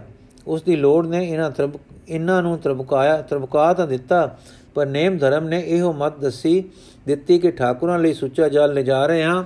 ਇਹ ਉਹਨਾਂ ਦੇ ਨੌਂਗੇ ਦਾ ਹੈ। ਝੂਠਾ ਕਿਸ ਤਰ੍ਹਾਂ ਕਰੀਏ? ਉਹ ਮੱਛੀ ਦੀ ਤਰ੍ਹਾਂ ਤੜਫਦਾ ਤੇ ਪਾਣੀ ਪਾਣੀ ਕੁਕਦਾ ਰਿਹਾ ਤੇ ਆਪਣੇ ਕਠੋਰ ਧਰਮ ਵਿੱਚ ਪੱਕੇ ਘੇਸ ਮਾਰ ਕੇ ਕੋਲ ਦੀ ਟੁਰੀ ਗਏ। ਉਸ ਦੀ ਸਸਤ ਦੀ ਅਖੀਰ ਆਵਾਜ਼ ਜੋ ਇਹਨਾਂ ਦੇ ਕੰਨ ਪਈ, ਉਹ ਇਹ ਸੀ, ਨਾਲੇ ਪਿਆਰ, ਨਾਲੇ ਦੋ ਗੁੱਟ ਪਾਣੀ ਤੋਂ ਤਰਸਾਣਾ, ਦਰਸ਼ਨ ਨਹੀਂ ਜੇ ਹੋਣ ਦੇਣ ਲੱਗਾ। ਇਹ ਸੁਣ ਕੇ ਵੀ ਦੇ ਦੋ ਇਹ ਦੋਵੇਂ ਟੁਰੀ ਗਏ। ਘਰ ਜਾ ਕੇ ਠਾਕੁਰਾਂ ਨੂੰ ਨੁਹਾਲਿਆ ਪੂਜਾ ਕੀਤੀ, ਪਰ ਅੱਜ ਕਲੇਜੇ ਵਿੱਚ ਚੋਪ ਪੈਂਦੀ ਹੈ। ਪੂਜਾ ਵਿੱਚ ਮਨ ਲੱਗਦਾ ਨਹੀਂ। ਘਬਰਾ ਕੇ ਉੱਠੇ ਤੇ ਸੋਚ ਕੇ ਟੁਰੇ ਚਲੋ ਭਾਈ ਉਸ ਨੂੰ ਪਾਣੀ ਪਿਲਾ ਆਈਏ। ਕਿਤੇ ਕੋਈ ਮਾੜੀ ਅਸ਼ੀਸ਼ ਨਾ ਲੱਗ ਜਾਵੇ। ਜਦ ਪਾਣੀ ਦਾ ਬਬਕਾ ਲੈ ਕੇ ਆਏ, ਤਾਂ ਉਹ ਘਾਇਲ ਆਪਣੇ ਹੱਛੇ ਹਫੇ ਘੁੱਟੇ ਮਿੱਟੀ ਦੇ ਸਰੀਰ ਨੂੰ ਛੱਡ ਕੇ ਆਕਾਸ਼ਾਂ ਨੂੰ ਜਾ ਚੁੱਕਾ ਸੀ। ਉਸ ਦੀ ਮੜੋਲੀ ਪਈ ਸੀ ਤੇ ਉਹ ਜਾਪਦਾ ਸੀ ਕਿ ਸਦਾ ਲਈ ਮਿਟ ਗਏ ਬੁੱਲਾਂ ਤੋਂ ਕਹਿ ਰਿਹਾ ਹੈ, ਦਰਸ਼ਨ ਨਹੀਂ ਜੇ ਦੇਣ ਲੱਗਾ। ਦੋਹਾਂ ਦੇ ਕਲੇਜੇ ਧੱਕ ਧੱਕ ਕਰਕੇ ਮੁੱਠ ਵਿੱਚ ਆ ਗਏ। ਦਿਲ ਦੀ ਜਿਸ ਚੋਬ ਨੂੰ ਮੇਟਣ ਆਏ ਸਨ, ਉਹ ਚੋਬ ਦੂਣ ਸਵਾਈ ਹੋ ਗਈ। ਇੰਨੇ ਨੂੰ ਇੱਕ ਰੁੱਖੋਂ ਪੰਜ ਸੱਤ ਆਦਮੀ ਆ ਗਏ ਤੇ ਬੋਲੇ, ਇਹੋ ਹੈ। ਪੁੱਛਣ ਤੋਂ ਪਤਾ ਲੱਗਾ ਕਿ ਇਹ ਸੂਰਬੀਰ ਮਹਾ ਬਜਨੀਕ ਸਾਧੂ ਹੈ, ਜੋ ਅਨੰਦਪੁਰ ਵਾਲੇ ਗੁਰੂ ਦਾ ਚੇਲਾ ਸੀ। ਬਨ ਵਿੱਚ ਸਦਾ ਵਸਦਾ ਸੀ, ਪਰ ਮਾਲਾ ਦੇ ਨਾਲ ਤਲਵਾਰ ਵੀ ਰੱਖਦਾ ਸੀ। ਅੱਜ ਇੱਕ ਗਰੀਬ ਟੋਲੇ ਤੇ ਡਾਕੇ ਪਏ ਦੀ ਆਵਾਜ਼ ਸੁਣ ਕੇ ਕੁਮਕ ਨੂੰ ਪਹੁੰਚਾ। ਇਸ ਤਰ੍ਹਾਂ ਲੜਿਆ ਕਿ ਡਾਕੂ ਭਜਾ ਦਿੱਤੇ ਤੇ ਟੋਲਾ ਵਾਲ-ਵਾਲ ਬਚਾ ਦਿੱਤਾ। ਆਪਣੇ ਜ਼ਖਮ ਤੇ ਤਪਤ ਨਾਲ ਵਿਆਕੁਲ ਹੋ ਕੇ ਭੱਜਾ ਹੈ ਤੇ ਫੇਰ ਨਹੀਂ ਲੱਭਾ। ਨੇੜੇ ਤੇੜੇ ਦੇ ਕੰਦਰਾਂ ਵਾਲੇ ਦੇ ਪ੍ਰੇਮੀ ਸੁਣ ਕੇ ਚਾਰ ਚਫੇਰੇ ਭੱਜੇ ਹਨ, ਪਰ ਇੱਥੇ ਆਣ ਮਿਲਿਆ ਹੈ ਤੇ ਇਹ ਹਾਲ ਲੱਭਾ ਹੈ। ਦਰਸ਼ਨ ਨਹੀਂ ਜੇ ਦੇਣ ਲੱਗਾ। ਇਹ ਸ਼ਬਦ ਦੋਹਾਂ ਦੇ ਕੰਨਾਂ ਵਿੱਚ ਹੁਣ ਹੋਰ ਤਕੜੇ ਹੋ ਕੇ ਗੁੰਜੇ। ਅੱਖਾਂ ਵਿੱਚ ਨੀਰ ਭਰ ਆਇਆ। ਆਪਣੇ ਆਪ ਨੂੰ ਧ੍ਰਿਕਾਰ ਦਿੱਤੀ। ਪਰ ਹੁਣ ਧ੍ਰਿਕਾਰ ਕੀ ਕਰਦੀ ਹੈ? ਉਹ ਸਮਾਂ ਲੰਘ ਗਿਆ ਜਦੋਂ ਠਾਕੁਰ ਦਾ ਪੁੱਤ ਪਾਣੀ ਪਾਣੀ ਕੁਕਦਾ ਸੀ। ਉਸ ਵੇਲੇ ਦਾ ਇੱਕ ਗੁੱਟ ਦਿੱਤਾ ਹੋਇਆ ਠਾਕੁਰ ਨੂੰ ਉਹ ਪ੍ਰਸੰਨ ਕਰਦਾ ਕਿ ਹੁਣ ਹੁਆ ਆਪਣਾ ਅਰਪਣ ਕੀਤਿਆ ਨਹੀਂ ਕਰਨਾ। ਪਰ ਨਾਨਕ ਸਮਿਓ ਰਮ ਗਇਓ, ਅਬ ਕਿਉ ਰੋਵਤ ਅੰਧ? ਰਾਏਪੁਰ ਦੀ ਰਾਣੀ ਨੂੰ ਖਬਰ ਲੱਗੀ ਕਿ ਮੇਰੇ ਨੇੜੇ ਹੀ ਜਿਸ ਦੇ ਦਰਸ਼ਨਾਂ ਨੂੰ ਮੈਂ ਤਰਸ ਰਹੀ ਹਾਂ, ਦਾ ਇੱਕ ਲਾਡਲਾ ਬਾਲਕਾ ਪਰਉਪਕਾਰ ਵਿੱਚ ਜਾਨ ਤੇ ਖੇਡ ਗਿਆ ਹੈ। ਤਾਂ ਬੜਾ ਅਕੁਲਾਈ ਜਦੋਂ ਪਤਾ ਲੱਗਾ ਕਿ ਜਿਸ ਟੋਲੇ ਦੀ ਰੱਖਿਆ ਵਿੱਚ ਜਾਨ ਦਿੱਤੀ ਸੀ, ਦਿੱਤੀ ਸੂ, ਉਹ ਨਾਮ ਦੇ ਰਸੀਏ ਗੁਰੂ ਦਰਸ਼ਨ ਨੂੰ ਆ ਰਹੇ ਸਨ, ਤਦ ਹੋਰ ਵੀ ਰੋਈ, ਹਾਏ ਅਭਾਗ ਮੇਰੀਆਂ ਸਿੱਕਾਂ ਤੇ ਉਮੀਦਾਂ ਦੇ ਮਾਲਕਾ, ਇਹ ਜਗਤ ਤਾਰਕ ਸਤਗੁਰਾ, ਮੇਰੇ ਰਾਜ ਵਿੱਚ ਤੇਰੇ ਪਿਆਰੇ ਲਈ ਸੀਸ ਦੇਣਾ ਹਿੱਸੇ ਆਇਆ, ਉਸ ਦੀ ਸੇਵਾ ਸਾਥੋਂ ਕੁਛ ਨਾ ਸਰੀ, ਇੱਕ ਬੂੰਦ ਤੇਲ ਛਿੱਟਾ ਤੇ ਨਾ ਡਿੰਗਾ ਇੱਕ ਡਿਟ ਇੱਕ ਗਿੱਠ ਲੀਰ ਉਸ ਦੇ ਪਵਿੱਤਰ ਜ਼ਖਮ ਨੂੰ ਨਸੀਬ ਨਾ ਹੋਈ। ਇਹ ਹਾਵੇ ਕਰ ਰਹੀ ਸੀ ਕਿ ਉਸ ਦੀ ਸਤ ਸੰਗਣ ਮਾਈ ਆ ਗਈ। ਗੁਰਸਿੱਖੀ ਦੀ ਸੱਚੀ ਜਾਣੂ ਮਾਈ ਆਖਣ ਲੱਗੀ, ਰਾਣੀਏ, ਇਹ ਜਿਉਂਦੀ ਰੋਹ ਹੈ। ਰੋਹ ਸੀ ਜਿਸ ਨੂੰ ਸਾਡੇ ਬੋਲੇ ਵੇ ਜੀ ਦਾਨ ਪ੍ਰਾਪਤ ਆਖਦੇ ਹਨ। ਜਦੋਂ ਕਿਸੇ ਜੀਉਂਦੇ ਬੰਦੇ ਨੂੰ ਜਿਸ ਨੂੰ ਅਸੀਂ ਹਰੀਜਨ ਵੀ ਆਖਦੇ ਹਾਂ, ਦੁੱਖ ਮਿਲੇ ਤਾਂ ਸਾਈਂ ਤੱਕ ਪੀੜ ਜਾਂਦੀ ਹੈ। ਪਰ ਤੂੰ ਹੁਣ ਦੁੱਖ ਨਾ ਕਰ। ਤੇਰਾ ਦੋਸ਼ ਨਹੀਂ, ਤੈਨੂੰ ਕੇਵਲ ਮੜੋਲੀ ਦੀ ਸੇਵਾ ਮਿਲੀ ਹੈ। ਸੋ ਤੂੰ ਧਨ ਭਾਗ ਜਾਣ ਕੇ ਕਰ, ਇਸ ਦੇ ਸਰੀਰ ਨੂੰ ਸਤਕਾਰ ਯੋਗ ਦਾ। ਦੇ ਤੇ ਇਹ ਮੰਦਰ ਜਿਸ ਵਿੱਚ ਨਾਮੀ ਵਸ ਰਿਹਾ ਹੈ, ਰੁੱਲੇ ਨਾ। ਇਹ ਸੁਣ ਕੇ ਰਾਣੀ ਨੇ ਬੜੇ ਸਤਕਾਰ ਨਾਲ ਉਸ ਸ਼ਹੀਦ ਦਾ ਦਾ ਕੀਤਾ ਔਰ ਇੱਕ ਛੋਟਾ ਜਿਹਾ ਮਨ ਮਟ ਉਸ ਟਿਕਾਣੇ ਬਣਾਇਆ। ਸੋਇਨਾ ਮੋਇਨਾ ਦੀ ਹੁਣ ਅਚਰਜ ਦਸ਼ਾ ਪਲਟੀ। ਠਾਕੁਰ ਪੂਜਾ ਕਰਦੇ ਹਨ, ਪਰ ਕਲੇਜੇ ਵਿੱਚ ਅਸ਼ਾਂਤ ਤੇ ਅਸੁਖ ਚੁਭਦਾ ਰਹਿੰਦਾ ਹੈ। ਜਦ ਹੱਥ ਜੋੜ ਕੇ ਬੈਠਦੇ ਹਨ, ਉਹ ਸ਼ਬਦ ਕੰਨਾਂ ਵਿੱਚ ਗੂੰਜਦੇ ਹਨ, ਦਰਸ਼ਨ ਨਹੀਂ ਜੇ ਦੇਣ ਲੱਗਾ। ਅਕੁਲਾ ਕੇ ਅੱਖਾਂ ਖੋਲ ਖੋਲ ਦਿੰਦੇ ਹਨ। ਜਦ ਕਿਸੇ ਸੰਗੀਤ ਦੇ ਉੱਚੇ ਰਸ ਵਿੱਚ ਆਉਂਦੇ ਹਨ, ਤਾਂ ਚੇਤਾ ਇਹਨਾਂ ਸ਼ਬਦਾਂ ਨੂੰ ਕੰਨਾਂ ਵਿੱਚ ਲੈ ਆਉਂਦਾ ਹੈ। ਗੱਲ ਕਰਦੀ ਉਹਨਾਂ ਨੇ, ਉਹਨਾਂ ਦੇ ਹਰ ਰੰਗ ਤੇ ਹਰ ਗੇੜ ਵਿੱਚ ਇਸ ਇੱਕ ਵਾਕ ਦੀ ਗੁੰਜਾਰ ਖਿਹੜਾ ਨਹੀਂ ਛੱਡਦੀ। ਵਿਦਿਆ ਔਰ ਸਮਝ ਦੇ ਸਾਧਨ ਅਰ ਤਪ ਹਟ ਤੇ ਦਾਨ ਤੇ ਦਰਦ ਦੇ ਜਿਤਨੇ ਸਾਧਨ ਹੋ ਸਕਦੇ ਸੇ ਕੀਤੇ, ਪਰ ਇਸ ਮਹੀਨ ਆਵਾਜ਼ ਦੇ ਚੇਤੇ ਨੇ ਚਿੱਤ ਵਿੱਚੋਂ ਆਪਣਾ ਨਕਸ਼ ਨਾ ਮਿਟਣ ਦਿੱਤਾ, ਪਰ ਨਾ ਮਿਟਣ ਦਿੱਤਾ। ਛੇਤੀ ਉਹ ਭਾਗੇ ਭਰਿਆ ਦਿਨ ਆ ਆ ਗਿਆ। ਸ਼੍ਰੀ ਦਿਆਲ ਸਤਗੁਰੂ ਜੀ ਨੇ ਰਾਏਪੁਰ ਚਰਨ ਪਾਏ। ਰਾਣੀ ਤੇ ਰਾਣੀ ਦੇ ਅਹਿਲਕਾਰ ਤੇ ਪਰਿਵਾਰ ਪਰਜਾ ਵਿੱਚੋਂ ਅਨੇਕਾਂ ਤਰੇ। ਸੋਇਨਾ ਤੇ ਮੋਇਨਾ ਨੇ ਵੀ ਸੁਣਿਆ ਕਿ ਉਹ ਮਹਾਪੁਰਖ ਦੇ ਗੁਰੂ ਜੀ, ਉਹ ਮਹਾਪੁਰਖ ਦੇ ਗੁਰੂ ਜੀ ਆਏ ਹਨ, ਜਿਨ੍ਹਾਂ ਨੇ ਆਪਣਾ ਆਪ ਕਿਸੇ ਪਰਉਪਕਾਰ ਵਿੱਚ ਹੋਮ ਦਿੱਤਾ ਸੀ। ਅਰ ਜਿਨ੍ਹਾਂ ਨੂੰ ਅਸਾਂ ਇੱਕ ਘੁੱਟ ਪਾਣੀ ਦਾ ਨਹੀਂ ਸੀ ਦਿੱਤਾ, ਇਹ ਸ਼ੋਆਂ ਕੰਨੀ ਪੈ ਚੁੱਕੀਆਂ ਸਨ ਕਿ ਉਹ ਸੂਰਾ ਤੇ ਪੂਰਾ ਗੁਰੂ ਹੈ। ਇਹ ਸਿੱਖ ਦੀ ਕਰਨੀ ਤੇ ਜੀਵਨ ਸਮਾਚਾਰ ਨੇ ਵੀ ਨਿਸ਼ਚਾ ਕਰਾ ਦਿੱਤਾ ਸੀ ਅਰ ਦਰਸ਼ਨਾਂ ਦੀ ਤਾਂਗ ਪੈਦਾ ਕਰ ਦਿੱਤੀ ਸੀ। ਜਦ ਗੁਰੂ ਜੀ ਰਾਏਪੁਰ ਆਏ, ਰਾਣੀ ਸਮੇਤ ਅਣਗਿਣਤਾਂ ਨੂੰ ਜੀ ਦਾਨ ਮਿਲਿਆ, ਤਦ ਇਹਨਾਂ ਦੀ ਦਰਸ਼ਨ ਦੀ ਲੋੜ ਵੀ ਕਰਾਰੀ ਭੁੱਖ ਵਿੱਚ ਬਦਲ ਗਈ। ਪਰ ਜਿੰਨੀ ਵੇਰੇ ਦਰਸ਼ਨ ਲਈ ਗਏ, ਉਨੀ ਵੇਰ ਹੀ ਦਰਸ਼ਨ ਨਹੀਂ ਹੋਏ। ਛੇਕਰ ਜਦ ਸਤਗੁਰੂ ਜੀ ਟੁਰੇ ਤਾਂ ਸੜਕ ਉੱਤੇ ਅੱਧ ਕੁਮੀਲ ਅਗੇਰੇ ਜਾ ਖੜੋਤੇ।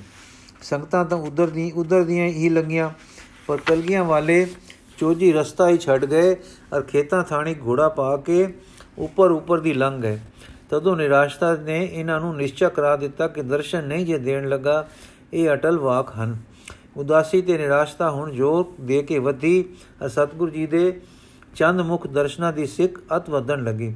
ਜੀ ਆਖੇ ਕਿ ਸਿੱਖ ਦਾ ਪਾਣੀ ਮੰਗਣਾ ਤੇ ਸਾਡਾ ਨਾ ਦੇਣਾ, ਇੱਕ ਉਸ ਨੂੰ ਮਾਲੂਮ ਸੀ, ਇੱਕ ਸਾਨੂੰ ਚੌਥੇ ਕੰਨ ਕੰਸੋ ਨਹੀਂ ਪਈ, ਸਤਗੁਰ ਨੇ ਸਾਨੂੰ ਦਰਸ਼ਨ ਦੇਣੋਂ ਕਿਉਂ ਵਿਰਵਿਆਂ ਰੱਖਿਆ? ਸਾਡੇ ਇਲਾਕੇ ਦੇ ਹਰ ਇੱਕ ਬੰਦੇ ਨੂੰ ਖੁੱਲੇ ਦਰਸ਼ਨ ਮਿਲੇ ਤੇ ਸਾਨੂੰ ਜੋ ਭਗਤ ਹਾਂ, ਰਾਗ ਤੇ ਕਾਵੇ ਦੇ ਰਸੀ ਹਾਂ, ਕਦਰਦਾਨ ਸਤਗੁਰ ਨੇ ਕਿਉਂ ਦਰਸ਼ਨ ਨਾ ਦਿੱਤੇ? ਕੇਵਲ ਇੱਕੋ ਕਾਰਨ ਹੈ, ਉਸ ਮਰਨਹਾਰ ਦੇ ਵਾਕ ਅਟਲ ਵਾਕ ਸਨ ਔਰ ਆਪਣੇ ਅਸਰ ਵਿੱਚ ਅਮੋਗ ਸਨ। ਜਿਸ ਦੀ ਆਨ ਠਾਕੁਰ ਨੇ ਨਹੀਂ ਮੋੜੀ। ਹਾਂ, ਉਹ ਠਾਕੁਰ ਜੋ ਅੰਤਰਜਾਮੀ ਤੇ ਦਾਤਾ ਹੈ, ਜਾਂ ਤਾਂ ਇਸੇ ਕਲਗੀਆਂ ਵਾਲੇ ਦੇ ਰੂਪ ਵਿੱਚ ਆਇਆ ਹੋਇਆ ਹੈ, ਤੇ ਜਾਂ ਇਹ ਰੂਪ ਉਸ ਦਾ ਨਿਜ ਪ੍ਰੀਤਮ ਹੈ। ਇਹਨਾਂ ਸੋਚਾਂ ਦੇ, ਸੋਚਾਂ ਨੇ ਨਿਸ਼ਚੈ ਨੂੰ ਹੋਰ ਪੱਕਾ ਕੀਤਾ। ਪ੍ਰੇਮ ਦੀ ਖਿੱਚ ਵੱਧੀ।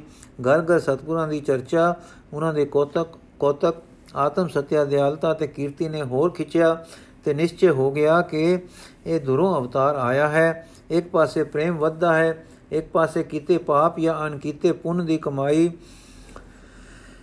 ਸ਼ਰਮਾ ਸ਼ਰਮਾ ਵਿੱਚ ਦਗਤ ਕਰਦੀ ਹੈ। ਗੱਲ ਕੀ ਸਮਾਂ ਪਾ ਕੇ ਜਦ ਇਹ ਖਿੱਚ ਹੱਦ ਬੰਨੇ, ਤਰੋੜ ਕੇ ਵਧੀ, ਤਾਂ ਦੋਹਾਂ ਦੀ ਇਹ ਸਲਾਹ ਠਹਿਰੀ ਕਿ ਆਪ ਦੇ ਕਿਸੇ ਕਰਮ ਧਰਮ, ਗੁਣ ਵਿਦਿਆ ਵਿੱਚ ਰਸ ਨਹੀਂ ਰਿਹਾ। ਮਨ ਚਰਨਾਰ ਬਿਨ ਨੂੰ ਸੁਦਾਈ ਹੋ ਹੋ ਕੇ ਤਰਸਦਾ ਹੈ।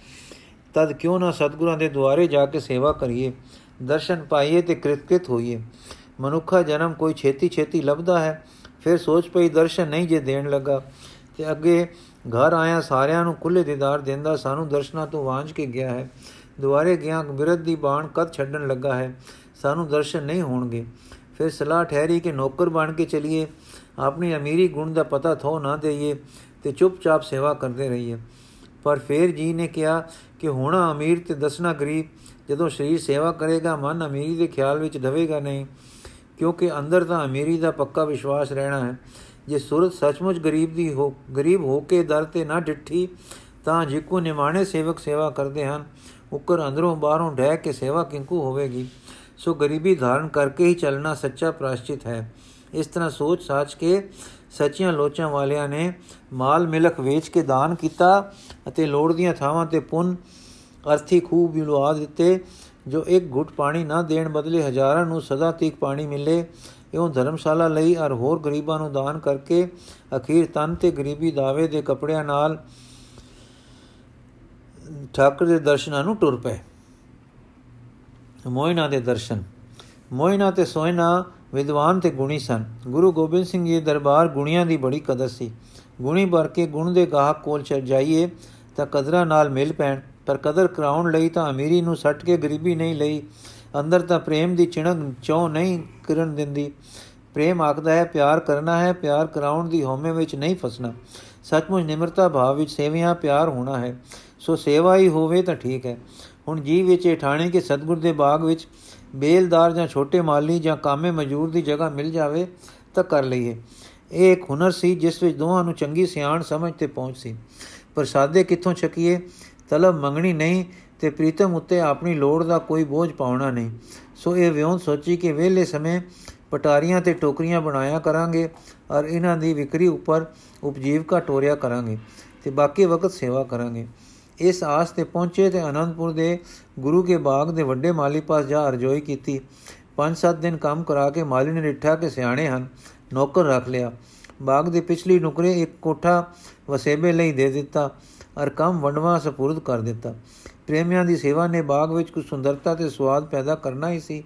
ਇੱਕ ਦਿਨ ਸ਼੍ਰੀ ਦਸ਼ਮੇਸ਼ ਜੀ ਬਾਗ ਵਿੱਚ ਫਿਰਦੇ ਫਿਰਦੇ ਇੱਕ ਸੁੰਦਰ ਕਿਆਰੇ ਨੂੰ ਦੇਖ ਕੇ ਖੁਸ਼ ਹੋਏ। ਕੇਸਰਾ ਸਿੰਘ ਨੂੰ ਸ਼ਾਬਾਸ਼ ਦਿੱਤੀ। ਕੇਸਰਾ ਸਿੰਘ ਮਾਲੀ ਹੈ। ਤਦ ਉਸਨੇ ਹੱਥ ਬੰਨ ਕੇ ਆਖਿਆ, ਸਵਾਮੀ ਜੀ, ਆਪ ਦੀ ਕਿਰਪਾ ਦੀ ਭੁੱਖ ਤਾਂ ਸਦਾ ਹੈ, ਪਰ ਇਹ ਕਾਰਜ ਜਿਸ ਪਰ ਸਵਾਮੀ ਜੀ ਨਹੀਂ ਜੀ ਹਨ ਦਾਸ ਦਾ ਨਹੀਂ, ਇਹ ਛੋਟੇ ਮਾਲੀ ਦਾ ਕੰਮ ਹੈ, ਜੋ ਥੋੜੇ ਦਿਨਾਂ ਤੋਂ ਸੇਵਾ ਕਰਦਾ ਹੈ। ਰੋਟੀ ਕਿਰਤ ਕਰਕੇ ਖਾਂਦਾ ਹੈ ਤੇ ਪ੍ਰੇਮ ਦੇ ਚਾਉ ਭਰਿਆ ਬਾਕੀ ਸਮਾਂ ਸ੍ਰੇਸ਼ਟ ਸੇਵਾ ਵਿੱਚ ਲਾਉਂਦਾ ਹੈ। ਬੜਾ ਗਰੀਬ ਤੇ ਆਪ ਦੇ ਚਰਨਾਂ ਦਾ ਗੁੱਜਾ ਪ੍ਰੇਮੀ ਹੈ। ਸਤਗੁਰੂ ਸੁਣ ਕੇ ਚੁੱਪ ਹੋ ਗਏ ਤੇ ਅੱਖਾਂ ਉੱਪਰ ਨੂੰ ਖਿੱਚ ਗਈਆਂ। ਫਿਰ ਰੋਹ ਜਿਹਾ ਪਲਟਿਆ ਤੇ ਬੋਲੇ, ਦਰਸ਼ਨ ਨਹੀਂ ਜੇ ਦੇਣ ਲੱਗਾ। ਇਹ ਗੱਲ ਜਦ ਮਾਲੀ ਨੇ ਸੋਇਨਾ ਨਾਲ ਕੀਤੀ ਤੇ ਸੋਇਨਾ ਨੇ ਘਰ ਜਾ ਕੇ ਦੱਸੀ ਤਾਂ ਸਮਝਿਓ ਨੇ, ਅੰਤਰਯਾਮੀ ਠਾਕਰ ਇਹੋ ਹੈ, ਪਰ ਅੱਛਾ ਇਹ ਦਰਸ਼ਨ ਨਹੀਂ ਤਾਂ ਸ਼ੁਕਰ ਹੈ, ਸੇਵਾ ਹੀ ਸਹੀ। ਇਹ ਦੋਵੇਂ ਇਹਨਾਂ ਵਿਚਾਰਾਂ ਵਿੱਚ ਹੀ ਸਨ ਕਿ ਕੇਸਾ ਸੰਗ ਇਹਨਾਂ ਦੇ ਘਰ ਆ ਗਿਆ ਤੇ ਆਖਣ ਲੱਗਾ, ਸੋਹਣਿਆ, ਬਈ ਸਤਗੁਰ ਦੀ ਆਗਿਆ ਮੱਥੇ ਲੱਗਣ ਦੀ ਨਹੀਂ। ਕੰਮ ਕਰੋ, ਸੇਵਾ ਕਰੋ, ਆਓ ਜਾਓ, ਫਿਰੋ, ਸਭ ਖੁੱਲ ਹੈ। ਬਸ ਸਤਗੁਰ ਜੀ ਦੇ ਸਾਹਮਣੇ ਨਹੀਂ ਹੋਣਾ। ਜਦ ਕਿਤੇ ਪਤਾ ਲੱਗੇ ਤੁਸੀਂ ਦਰਸ਼ਨ ਨਹੀਂ ਕਰਨਾ ਤੇ ਦਰਸ਼ਨ ਨਹੀਂ ਦੇਣਾ ਇਹ ਹੁਕਮ ਹੈ। ਜੇ ਪ੍ਰਵਾਨ ਨਹੀਂ ਤਾਂ ਸੇਵਾ ਸੁਖ, ਜਿਵੇਂ ਚਿਤ ਕਰੋ, ਚਿਤ ਕਰੇ ਕਰ ਲੈਣਾ। ਦੋਹਾਂ ਨੇ ਹੱਥ ਜੋੜ ਕੇ ਕਿਹਾ, ਪ੍ਰਭੂ, ਨੌਕਰੀ ਕੀ ਤੇ ਨਖਰਾ ਕੀ? ਜਿਸ ਰੰਗ ਵਿੱਚ ਸਾਹਿਬ ਰਾਜੀ ਹਨ, ਅਸੀਂ ਰਾਜੀ ਹਾਂ। ਰਜ਼ਾ ਉਹ ਹੈ ਜੋ ਸਾਹਿਬ ਦੀ ਹੈ, ਉਸ ਵਿੱਚ ਦਾਸ ਰਾਜੀ। ਫਿਰ ਉਹ ਤਾਂ ਸਾਹਿਬ ਆਪ ਹੈ, ਪਰ ਹੈ ਉਪਕਾਰੀ। ਇੱਕ ਗੱਲ ਸਾਡੇ ਵਸ ਦੀ ਨਹੀਂ, ਹੁਕਮ ਤੇਰੀ ਮਿਹਰ ਨਾਲ ਮੰਨਾਂਗੇ, ਪਰ ਦਰਸ਼ਨ ਦੀ ਸਿੱਖ ਅੰਦਰੋਂ ਟੁੱਟ ਜਾਵੇ, ਇਹ ਸਾਡੇ ਵਸ ਦੀ ਗੱਲ ਨਹੀਂ। ਇਹ ਸੁਣ ਕੇ ਕੇਸਰਾ ਸਿੰਘ ਦੇ ਨੈਣ ਭਰ ਆਏ। ਕਈ ਵੇਰ ਡੁੱਲੇ ਤੇ ਕਈ ਵੇਰ ਭਰੇ। ਹੁਕਮ ਦੀ ਚਾਲ ਤੇ ਪ੍ਰੇਮ ਦੀ ਅਣਿਆਲੀ ਕਣੀ ਤੇ ਕਣੀ ਵਿੱਚ ਜਿੰਦ ਜਿੰਦ ਵੇਖ ਕੇ ਵਿਰਾਗ ਨਾ ਠਲੀਵੇ ਛੇਕੜ ਕੁਛ, ਬਿਨਾ ਕੁਝ ਬੋਲੇ ਟੁਰ ਗਿਆ। ਹੁਣ ਮੋਇਨਾ ਸੋਇਨਾ ਜੀ ਨੇ ਆਪਣਾ ਨਵਾਂ ਜੀਵਨ, ਨਵੀਂ ਠਾਕੁਰ ਪੂਜਾ ਸ਼ੁਰੂ ਕੀਤੀ। ਜੋ ਠਾਕੁਰ ਜੀਉਂਦਾ ਹੈ, ਜੋ ਠਾਕੁਰ ਸਦਾ ਸਦਾ ਹਜੂਰੇ ਠਾਕੁਰ ਵਿੱਚ ਅਪੜਾਉਂਦਾ ਹੈ, ਹੁਣ ਉਸ ਦੀ ਪੂਜਾ ਹੈ। ਪਰ ਕਈ ਅਨੋਖੀ ਪੂਜਾ ਹੈ, ਦਰਸ਼ਨ ਨਹੀਂ, ਪਰ ਪੂਜਾ ਕਰੋ। ਸਰਬੰਸ ਵਾਰ ਆਏ, ਸੁਖ ਗੋਲ ਗੱਤੇ ਕਰ ਦਿੱਤੇ। ਗੁਣ ਵਿਦਿਆ ਸਭ ਵਾਰੇ, ਫਿਰ ਅਜੇ ਸੇਵਾ ਮਿਲੀ ਪਰ ਦਰਸ਼ਨ ਤੋਂ ਖਾਲੀ ਸੇਵਾ ਸ਼ੁਕਰ ਹੈ। ਇਹ ਹੈ ਮੋਇਨਾ ਸੋਨਾ ਦੀ ਵਿਥਿਆ। ਸਾਡੀ ਮਾਤਾ ਜੀਤੋ ਜੀ ਇਤਨੇ ਸਿਮਰਨ ਦੇ ਪ੍ਰੇਮੀ ਹੋਏ ਹਨ ਔਰ ਐਸੇ ਲਿਵਲੀਨ ਰਹਿੰਦੇ ਸਨ ਕਿ ਅਕਸਰ ਲੋਕ ਉਹਨਾਂ ਨੂੰ ਜੋਗੀ ਜੀ ਆਖਿਆ ਕਰਦੇ ਸੇ। ਅੰਮ੍ਰਿਤ ਵੇਲੇ ਤੋਂ ਪਹਿਲੇ ਹੀ ਉਹ ਭਜਨ ਵਿੱਚ ਲੱਗ ਪਿਆ ਕਰਦੇ ਸੇ ਔਰ ਮਹਾਰਾਜ ਜੀ ਜਦ ਸਵੇਰੇ ਸ਼ਾਰ ਦੀਵਾਨ ਨੂੰ ਟੁਰਦੇ ਸੇ ਤਾਂ ਮਾਤਾ ਜੀ ਚਰਨਾਂ ਤੇ ਮੱਥਾ ਟੇਕ ਕੇ ਸਿਹਰਾ ਗਲੇ ਪਾ ਕੇ ਟੋਰਦੇ ਸੇ ਤੇ ਇਸ ਰੂਪ ਨੇ ਨੈਣਾ ਵਿੱਚ ਵਸਾ ਕੇ ਸੂਰਜ ਚੜੇ ਤੱਕ ਧਿਆਨ ਮਗਨ ਬੈਠੇ ਰਹਿੰਦੇ ਸੇ। ਕੇਸਰਾ ਸਿੰਘ ਇਸ ਸਿਹਰੇ ਲਈ ਫੁੱਲ ਮਾਤਾ ਜੀ ਨੂੰ ਆਪ ਪਹੁੰਚਾਇਆ ਕਰਦਾ ਸੀ। ਇੱਕ ਦਿਨ ਬੇਲੇ ਦੇ ਫੁੱਲ ਜੋ ਲੈ ਕੇ ਗਿਆ ਤਾਂ ਮਾਤਾ ਜੀ ਨੇ ਆਖਿਆ, ਕੇਸਰਾ ਸਿੰਘ, ਤੇਰੇ ਕੱਲ ਦੇ ਇਹਨਾਂ ਫੁੱਲਾਂ ਪਰ ਸ਼੍ਰੀ ਕਲਗੀਧਰ ਜੀ ਬੜੇ ਪ੍ਰਸੰਨ ਹੋਏ ਤਦ ਕੇਸਰਾ ਸਿੰਘ ਜੀ ਨੇ ਕਿਹਾ, ਅੰਮੀ ਜੀ, ਇਹ ਮੇਰੀ ਕਾਰੀਗਰੀ ਨਹੀਂ, ਇਹ ਗਰੀਬ ਸੇਵਕ ਦੀ ਮਿਹਨਤ ਹੈ ਜੋ ਨਿਸ਼ਕਾਮ ਸੇਵਾ ਕਰ ਰਿਹਾ ਹੈ, ਪਰ ਉਸ ਨੂੰ ਦਰਸ਼ਨ ਨਸੀਬ ਨਹੀਂ। ਅੰਮੀ ਜੀ, ਕਿਉਂ? ਕੇਸਰਾ ਸਿੰਘ, ਸਤਗੁਰ ਜੀ ਦਾ ਹੁਕਮ ਇਹੋ ਹੈ। ਅੰਮੀ, ਫਿਰ ਕੇਸਰਾ ਸਿੰਘ ਉਸ ਦੇ ਹੱਥਾਂ ਦੇ ਫੁੱਲ ਸਾਨੂੰ ਕਿਉਂ ਦਿੰਦਾ ਹੈ? ਕੇਸਰਾ ਸਿੰਘ, ਅੰਮੀ ਜੀ, ਸੇਵਾ ਦੀ ਸਤਗੁਰ ਜੀ ਵੱਲੋਂ ਆ ਗਿਆ ਹੈ, ਪਰ ਦਰਸ਼ਨ ਮਨੇ ਹਨ। ਸੁਣ ਕੇ ਅੰਮੀ ਜੀ ਬੋਲੇ, ਤਦ ਮਹਾਰਾਜ ਜੀ ਦਾ ਉਹਨਾਂ ਨਾਲ ਡੂੰਗਾ ਪਿਆਰ ਹੈ। ਕਿਸੇ ਅਵਗੁਣ ਦੀ ਜਾਂ ਭੁੱਲ ਦੀ ਸੋਧ ਹੋ ਰਹੀ ਹੈ। ਕੇਸਾ ਸਿੰਘ ਨੂੰ ਤਾਂ ਟੋਰਿਆ ਤੇ ਰਾਤ ਜਦ ਮਹਾਰਾਜ ਜੀ ਮਹਿਲਾ ਵਿੱਚ ਆਏ ਤੇ ਅੰਮੀ ਜੀ ਨੇ ਆਪਣੇ ਭਗਤੀ ਦੇ ਟਿਕਾਉ ਨਾਲ ਭਰੇ ਬਚਨਾਂ ਦੁਆਰਾ ਮੋਇਨਾ ਸੋਇਨਾ ਬਾਬਤ ਪੁੱਛਿਆ ਤਾਂ ਸ੍ਰੀ ਮੁਖ ਤੋਂ ਉਚਾਰ ਹੋਇਆ, ਇੱਕ ਸਾਈਂ ਦਾ ਜਿਉਂਦਾ ਬੰਦਾ ਇਹ ਵਾਕ ਇਹਨਾਂ ਲਈ ਕਰ ਗਿਆ ਹੈ ਕਿ ਤੁਸਾਂ ਨੂੰ ਠਾਕੁਰ ਦਰਸ਼ਨ ਨਹੀਂ ਜੇ ਦੇਣ ਲੱਗਾ। ਗੁਰੂ ਮਾਰੇ ਤਾਂ ਸਿੱਖ ਬਖਸ਼ਾ ਲੈਂਦੇ ਹਨ। ਸਿੱਖ ਮਾਰੇ ਨੂੰ ਸਿੱਖ ਮਾਰੂ ਨੂੰ ਮਾਰੇ ਨੂੰ ਗੁਰੂ ਨਹੀਂ ਬਖਸ਼ਦੇ। ਇਹ ਮੇਰਾ ਦੁਰਾਂਦਾ ਹੈ।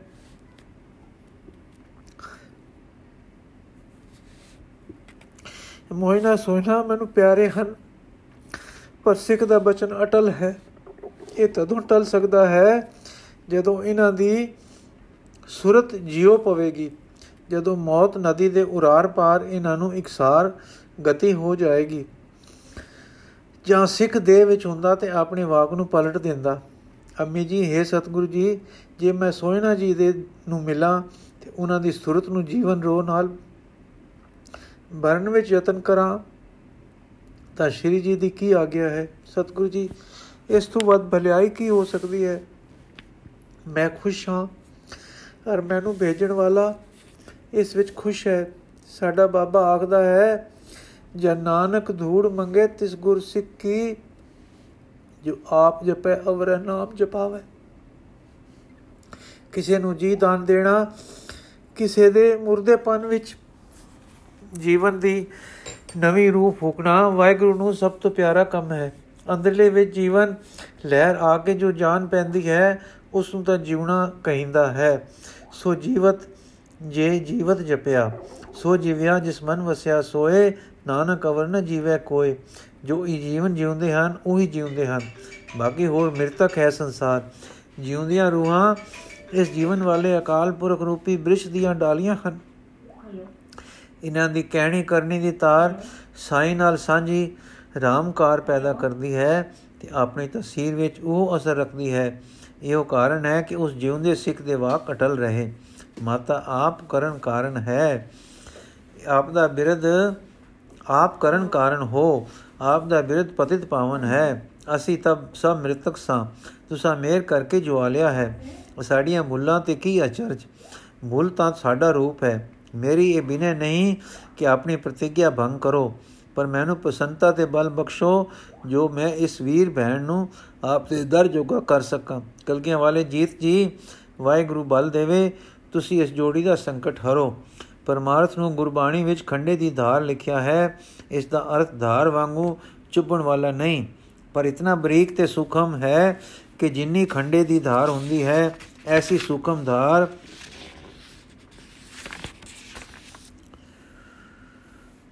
ਐਸੀ ਸੁਖਮ ਧਾਰ ਤੇ ਤੁਰਨਾ ਔਖਾ ਹੁੰਦਾ ਹੈ। ਕਿਸੇ ਨਾ ਕਿਸੇ ਪਾਸੇ ਉਲਰ ਜਾਈਦਾ ਹੈ। ਕਈ ਪਰਮਾਰਥੀ ਲੋਕ ਸੰਸਾਰ ਤੋਂ ਵਿਰਾਗ ਕਰਦੇ ਕਰਦੇ ਐਨੇ ਉਪਰੇ ਹੋ ਜਾਂਦੇ ਹਨ ਕਿ ਉਹਨਾਂ ਦਾ ਸੁਭਾਅ ਸੁਭਾਅ ਗੁਸੈਲਾ ਤੇ ਗਮ ਰੁੱਟ ਹੋ ਜਾਂਦਾ ਹੈ। ਕਈ ਡੱਠੇ ਜੇ ਮਨ ਵਾਲੇ ਹੋ ਜਾਂਦੇ ਹਨ। ਦੂਜੇ ਪਾਸੇ ਜੋ ਲੋਕ ਪਰਮੇਸ਼ਰ ਪਿਤਾ ਨੂੰ ਭੁੱਲਦੇ ਹਨ, ਉਹ ਖੁਦਗਰਜ ਹੋ ਜਾਂਦੇ ਹਨ। ਖੁਦਗਰਜੀ ਦੇ ਕਾਰਨ ਸ੍ਰਿਸ਼ਟੀ ਲਈ ਦੁਖਦਾਈ ਤੇ ਆਪ ਲਈ ਪੈਰ ਕੁਹਾੜਾ ਮਾਰਨ ਵਾਲੇ ਬਣਦੇ ਹਨ। ਪਰ ਕਈ ਐਸੇ ਵੀ ਹਨ ਕਿ ਉਹ ਨਿਰਾ ਪਰਉਪਕਾਰ ਕਰਦੇ ਹਨ। ਉਹਨਾਂ ਦੀ ਸੁਰਤ ਖਿੰਡਾਓ ਵਿੱਚ ਰਹਿੰਦੀ ਹੈ ਤੇ ਜਿਨ੍ਹਾਂ ਦਾ ਭਲਾ ਕਰਦੇ ਹਨ, ਉਹਨਾਂ ਵਿੱਚ ਹੀ ਰੁੱਝ ਕੇ ਆਪੇ ਤੋਂ ਗਵਾਂਡ ਜਾਂਦੇ ਹਨ। ਅਸਲ ਵਿੱਚ ਇਹ ਦੂਜਿਆਂ ਨੂੰ ਪਿਆਰ ਨਹੀਂ ਕਰਦੇ, ਆਪਣੀ ਹੋਂ ਨੂੰ ਕਰਦੇ ਹਨ, ਜੋ ਲੋਕਾਂ ਦੀ ਵਾਹ ਵਾਹ ਤੋਂ ਪਲਦੀ ਹੈ। ਦੋਹਾਂ ਤਰ੍ਹਾਂ ਦੇ ਔਗਣਾ ਤੋਂ ਬਚਣ ਲਈ ਗੁਰੂ ਜੀ ਦਾ ਵਾਕ ਹੈ ਇੱਕ ਪਿਤਾ ਇਕਸ ਕੇ ਹਮ ਬਾਰਕ ਤੂੰ ਮੇਰਾ ਗੁਰਹਾਈ ਅਰਥਾਤ ਵਾਹਿਗੁਰੂ ਨੂੰ ਪਿਤਾ ਸਮਝੋ, ਆਪ ਨੂੰ ਬੱਚਾ ਤੇ ਬਾਕੀਆਂ ਨੂੰ ਆਪਣੇ ਬਿਰਾਓ ਸਮਝ ਕੇ ਭਲਾਈ ਦੀ ਵਰਤਨ ਕਰੋ। ਐਸਾ ਕਰਨ ਵਾਲੇ ਜੋ ਸ੍ਰਿਸ਼ਟੀ ਪ੍ਰੇਮ ਕਰਦੇ ਹਨ ਹੋਂ ਲਈ ਨਹੀਂ, ਪਰ ਵਾਹਿਗੁਰੂ ਦੇ ਪ੍ਰੇਮ ਤੇ ਹੁਕਮ ਵਿੱਚ ਕਰਦੇ ਹਨ। ਉਹ ਜੋ ਭਲਾਈ ਨੇਕੀ ਪੁੰਨ ਕਰਮ ਕਰਦੇ ਹਨ, ਸਾਈਂ ਨੂੰ ਅਰਪਦੇ ਹਨ, ਇਉਂ ਹੋਂ ਤੋਂ ਬਚ ਬਚ ਜਾਂਦੇ ਹਨ। ਗੁਰੂ ਜੀ ਦਾ ਵਾਕ ਹੈ, ਬ੍ਰਹਮ ਗਿਆਨੀ ਪਰ ਉਪਕਾਰ ਉਮਾਹਾ, ਅਰਥਾਤ ਉਹਨਾਂ ਵਿੱਚੋਂ ਉਪਕਾਰ ਸਚਸ਼ਮੇ ਦੇ ਉਛਣ ਵਾਂਗੂ ਆਪ ਤੇ ਸਹਿਜ ਸੁਭਾਅ ਪਿਆ ਹੁੰਦਾ ਹੈ। ਇਉਂ ਦੇ ਧੱਕੇ ਹੌਂ ਦੇ ਧੱਕੇ ਦੀ ਲੋੜ ਨਹੀਂ ਰੱਖਦਾ। ਜੀਵਨ ਲਗਾਤਾਰੀ ਸ਼ੈ ਹੈ, ਇਹ ਜੀਵਨ ਰੂਹਾਨੀ ਜ਼ਿੰਦਗੀ ਵੀ ਲਗਾਤਾਰੀ ਸ਼ੈ ਹੈ। ਇਹ ਜੀਵਨ ਲਗਾਤਾਰੀ ਚਸ਼ਮੇ ਵਾਂਗੂ ਲਗਾ, ਲਗਾਤਾਰਤਾ ਤੇ ਸੁੱਤੇ ਉਮਾ ਵਿੱਚ ਹੁੰਦਾ ਹੈ। ਆਪ ਸੀਤਲ ਸੁਖ ਰੂਪ ਤੇ ਸੁਖ ਸੀਤਲਤਾ ਦਾ ਦਾਤਾ। ਮੋਇਨਾ ਸੋਇਨਾ ਇਸ ਜੀਵਨ ਪਥ ਦੇ ਨਹੀਂ ਸਨ ਟੁਰੇ। ਮੋਇਨਾ ਸੋਇਨਾ ਇਸ ਜੀਵਨ ਪਥ ਤੇ ਨਹੀਂ ਸਨ ਟੁਰੇ। ਉਹ ਕਰਮਕਾਂਡੀ ਪੂਜਾ ਅਰਚਾ ਵਿੱਚ ਲੱਗੇ ਹੋਏ ਸੇ। ਜੀਵਨ ਰੋ ਨਹੀਂ ਰੁਮਕੀ ਸੀ। ਕੇਵਲ ਕਰਮਕਾਂਡ ਵਿੱਚ ਮਨ ਕਰੜਾਈ ਫੜ ਗਿਆ ਸੀ। ਇਸ ਕਰਕੇ ਜਿਉਂਦੇ ਦਰਸ਼ਨ ਦੇ ਕਸ਼ਟ ਵਿੱਚ ਸੁਰਤ ਨੇ ਦੋ ਘੁੱਟ ਪਾਣੀ ਦੇਣ ਦਾ ਉਛਾਲ ਨਾ ਖਾਦਾ ਹੁਣ ਇਸ ਕੜ ਤੋੜਨ ਦਾ ਉਪਰਾਲਾ ਗੁਰੂ ਕੇ ਦੁਆਰੇ ਹੋ ਰਿਹਾ ਹੈ। ਬਾਕੀ ਦੀ ਸਾਖੀ ਕੱਲ ਪੜਾਂਗੇ ਜੀ।